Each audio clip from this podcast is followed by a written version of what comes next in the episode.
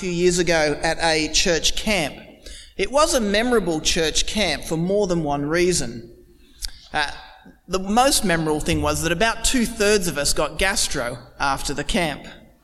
And you don't forget camps like that. They kind of stick in your memory. That was down at uh, Wilson's prom. But anyway, after I finished speaking on Psalm 23, a uh, gentleman came up to me. He was a farmer. He had that weathered face, the, the rough hands. Um, it was tough as nails. With tears in his eyes, he told me that his own father had never said to him that he loved him. He'd never said, I love you. And what had made it worse was uh, they were dairy farmers. And sometimes his father would point out a particular cow. There was one particular cow. He'd point out a particular cow to his son and he'd say, Son, I love that cow. But he'd never once told his son that he loved him. How's it connected to Psalm 23? Well, in there he saw the sort of love that God offers, the sort of love that God shows. And it showed him kind of what he'd been missing out on. This love that's loving and firm, gentle and strong, necessary and generous. But he'd missed it from his own dad. Psalm 23, it is really a go to psalm for comfort, isn't it? Where have you heard it? You've heard it probably at funerals. If you have a look on iTunes, there's over 500 different versions of it. It's a thing that's recited in times of trouble because it provides comfort.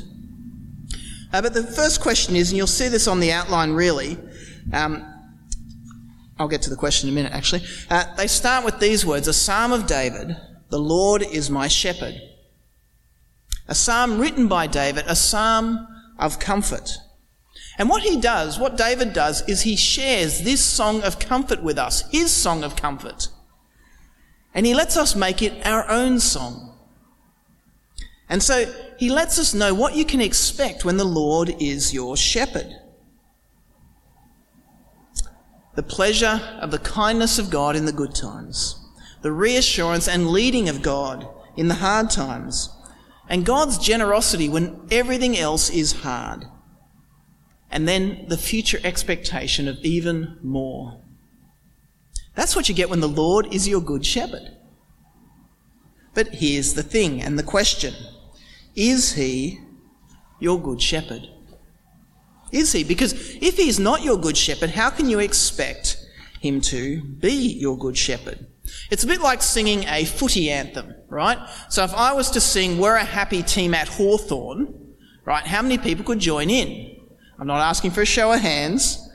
Um, you can only really sing the song, you can only really claim to be a happy team at Hawthorn if you're part of that team.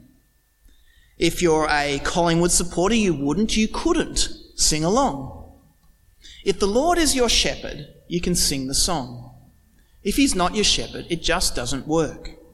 It's not your comfort to receive. So is he your shepherd?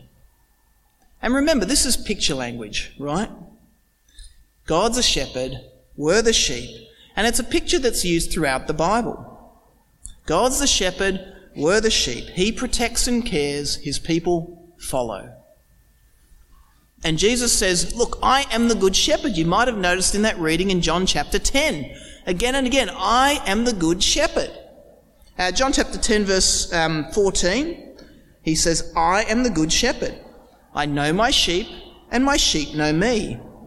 Just as the Father knows me, and I know the Father, and I lay down my life for the sheep. I have other sheep that are not of this sheep pen. I must bring them also. They too will listen to my voice and there shall be one flock and one shepherd. See, Jesus is the shepherd. And he gives his life for the sheep, and his sheep are everyone who knows him and who listens to him. So is the Lord your shepherd? And there's a simple uh, test for it, really. Do you listen to his voice? Jesus says, My sheep listen to my voice. In other words, do you believe the words that Jesus speaks? And do you obey him? Do you believe the words of Jesus? And do you obey him? If it's a sporting analogy, if Jesus is the coach and you're the player, do you do what the coach says? Uh, would someone watching you see that you're playing on the game plan of Jesus? See, it may be that you have no shepherd, that you have no coach. You know, to be honest, you're a bit of a solo player. You make your own direction, you lead yourself. You find the way, you light the way, and you make it work well enough. You come to the team huddle, but you perhaps don't really listen. You kind of fake it. You show up at church. Uh, none of you go to youth group anymore. I don't think you do. Um, you throw money in the offering plate. You volunteer. You do a bunch of things. You're a good person. But you don't really know the voice of Jesus. You don't really obey him. Perhaps you're taking advice from another shepherd. It might be another coach, whether it's Buddha, Muhammad, your parents, your career advisor, your friend, your minister, but maybe it's someone else other than Jesus who leads the way. Someone else gives you direction, but not Jesus. And so it's your question to answer, really. Is the Lord my shepherd? And I hope he is, because he's the good shepherd, the good shepherd who provides, who cares, who looks after you. He'll give you everything you need. You see, in Psalm 23, what's he doing? You see there in verse 1, he's looking out for his sheep. Verse 1, I shall not be in want. That is, I'll have what I need. Verse 2, he makes me lie down in green pastures. You've probably seen photos of the Middle East. I don't know how the sheep eat anything there, but they seem to be wandering around this desert kind of wilderness. But not these sheep. The shepherd gives them the best of the best. And these sheep, what do they do? They, they lie down because there's no imminent threat. They, you know, sheep who are worried, what do they do? They run around in a panic. But this here is a picture of peace and comfort. Verse 2 again, quiet waters. There's nothing to drown you. Verse 3, he restores my soul, my life. See, this shepherd is looking out for his sheep. God cares for his people. Just as Psalm 23 points out, and we see in John chapter 10, verse 15, the shepherd will even lay down his life for his sheep. And that's really the whole point of the Bible that God cares for his people so much that he dies for them. Will that be enough for you? That God lays down his life for you, is that enough? That God will give you what you need, both spiritually and physically, or do you expect something more? Now, verse 1, what does it say? I shall not be in want. So we'll have everything we need to live, but not necessarily everything that I want. So God doesn't promise to give you everything that you like, not promising that car or those friends or that job. He doesn't promise to keep suffering away. And if you think this psalm is about being free of trouble, well, just remember verse 4. It's about trouble in life, walking through the valley of the shadow of death. See, this is a psalm that is actually about being in the middle of trouble, not avoiding it. How much do we need? Well, remember what Jesus tells us to pray for in the Lord's Prayer? Uh, Matthew 6:11, give us this day our daily bread. Bread. It's simple food, isn't it? It's what you need. Keeps you going. I do wonder if he lived in a different culture, he'd have said, give us this day our daily rice, but that's the culture he was in. If you keep reading Matthew 6, you see that God cares for us even more than he cares for the animals, and he cares for them a lot. And God knows that what we need exactly what we need, and He promises to give it to us. And so instead of chasing after all the things that we want, He says there's something much more important. Do you remember Matthew chapter 6, verse 33? Seeking His kingdom and His righteousness first. In other words, God says, put me, put the priorities of the shepherd first, and don't worry, I'll give you everything you need. So the question is, can you trust him to do that? It's not just material things, it's spiritual and emotional, emotional as well. When you trust the shepherd, verse 3, you can expect your soul to be refreshed. Verse 3, he refreshes my soul. I don't know that might feel like a long way away. That your soul is refreshed by God. You know, but it can be like waking up, you know, refreshed in the morning without an alarm, getting ready, being inspired out there to embrace the day, refreshed in your soul by God. The Lord is the shepherd who provides. And because of that, I will not fear evil. Verse 4. but we kind of say that with hope, don't we? You say, I will not fear evil, but then you think, evil is terrifying. Bad stuff is terrifying. And so I personally hope that I trust God more than I fear evil. The events in Ukraine are horrifying. They're a terrible evil, a terrible darkness. But even there, it is possible to trust God. Verse 4 Even though I walk through the valley of the shadow of death, I will fear no evil, for you are with me. Your rod and your staff, they comfort me. The sheep of this shepherd don't need to fear evil. They don't need to fear the trouble that evil generates. Whatever the valley of the shadow of death is, whatever trouble that is, whether death or almost death, religious persecution, sickness, heartbreak, we don't need to fear it. Um, I've seen updates from the church in Ukraine and from the student movement in Ukraine, and they're still trying to serve people there. Despite the danger, there are Christians working hard to care for the people around them opening their churches, distributing aid, caring for people, praying for people, being there with them. We don't need to fear Satan or the end of the world or plane crashes or traffic accidents, evil dictators, genetic mutations, evil spirits or viruses or vaccines. We don't need to fear anti Christian legislation. We don't need to fear anti discrimination legislation. We don't need to fear powerful anti Christian groups in our society. Why? Because, verse 4, you are with me. God is with me. God is with me in times of trouble. Uh, there's a lady in my church. Um, she just spent a couple of months in hospital with bowel cancer. She was been out for a couple of weeks. She fell and broke her hip a week ago. Back into hospital. While there, just a couple of days ago, they found more cancer. And yet her doctor will say that she is the most positive person he's ever met. Now, I don't know, that's probably too high a standard for most of us. Um, but she's talking about how good God is. We had a men's event on Friday night. She's texting her husband about what she's enjoying about God. From the hospital, in the valley of the shadow of death.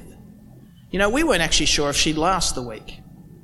And there she is texting about how good God is to her through her pain and suffering. She knows the shepherd is with her in times of trouble. There will be times of trouble. Following the shepherd is not all gentle uh, green clover and gentle creeks. Following the shepherd will involve difficulty, but in that darkness, the shepherd will be there to guide and comfort you. Um, I received an email a little while ago from one of our students who's in Vietnam now. He's, he's Vietnamese. And he wrote about how his family hates everything that he stands for now that he's a Christian. And he was warning me uh, that his family may try to attack me from, even though I'm in Australia, and because of our influence on him. But he knows it's worth it to trust Jesus. So when trouble comes, don't automatically think, oh, no, God might not love me. No, you've got to think God promised me that this sort of thing happens. And He has promised to be here with me. He is here with me. You see, God comforts and guides us when times are hard. And this shepherd, he's not a softy. He's not big on words and short on action. He's not a politician who promises and doesn't deliver. His presence is about kind and comforting words in your ear not just about those things. You see, verse 4, it's his rod and his staff that give the comfort. The rod and staff Now, no doubt they're useful as walking aids. Um, I do a lot of uh, outdoor walking and hiking, and a stick is a good walking aid, but that's not what it's there for. No. It's also useful for whacking away dangerous creatures, and that's useful too. But it's also a good whacker and poker of the sheep. I actually grew up in Pakistan. Um, we saw lots of shepherds. Uh, they, their shepherding technique is not chasing around on a motorbike, it's walking behind and next to the sheep and giving them a poke and a drag when they need it. The stick is for poking reluctant sheep. Your rod and they staff and staff, they comfort me, and you think, oh, what sort of a comfort is that?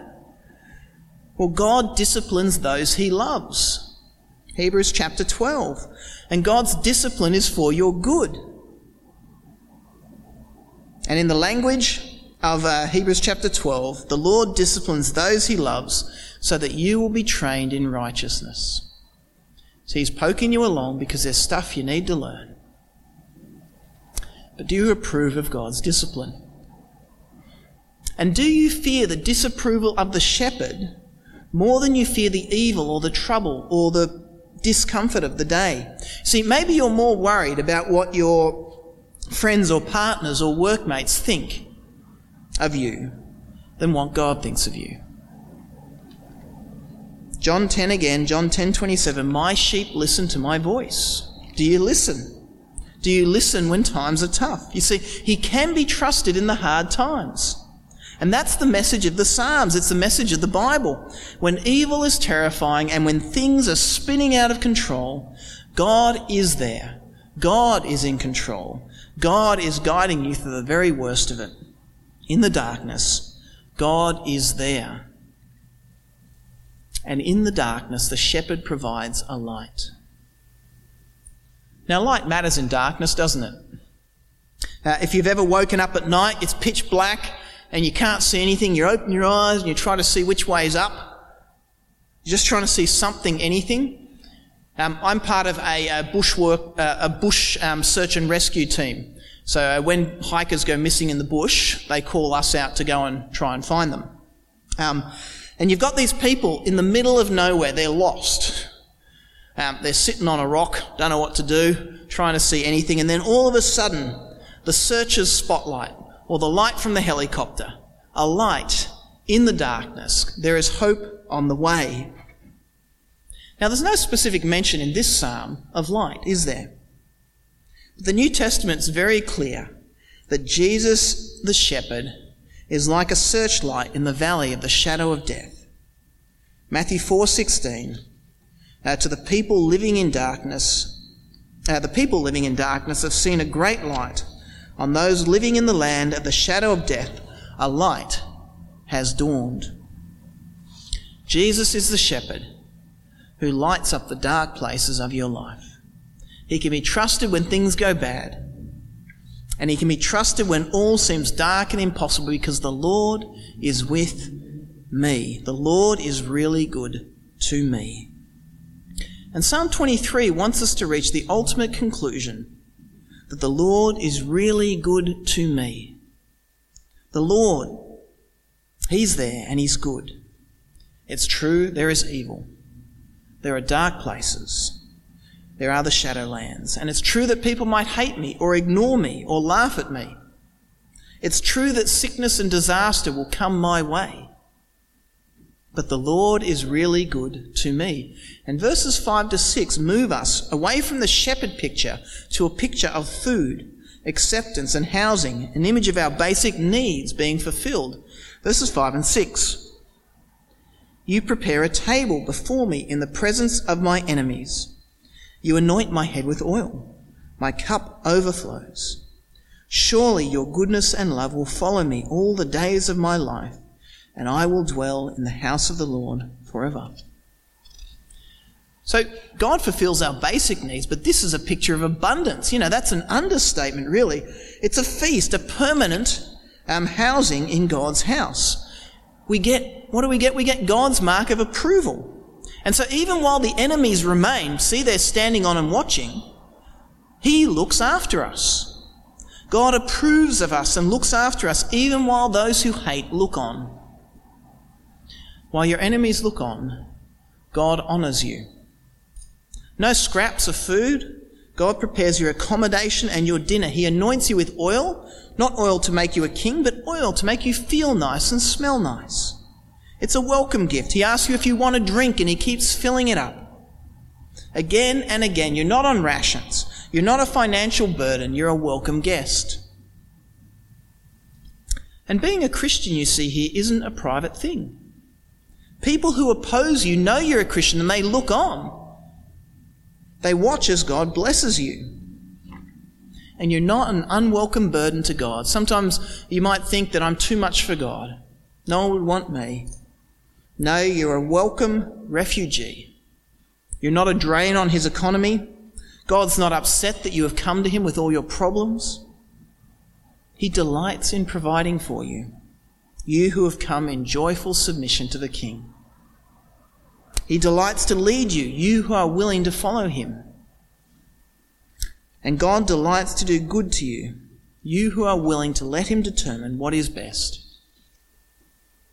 And then the writer of the psalm can celebrate God's goodness and love. Verse 6 Goodness and love that will pursue you all the days of your life. Goodness and love all of your days, all of your life. In the midst of trouble, goodness and love. In the midst of family rejection, God offers goodness and love. In the midst of sickness, of COVID, of colds, cancers, strokes, falls, God gives goodness and love.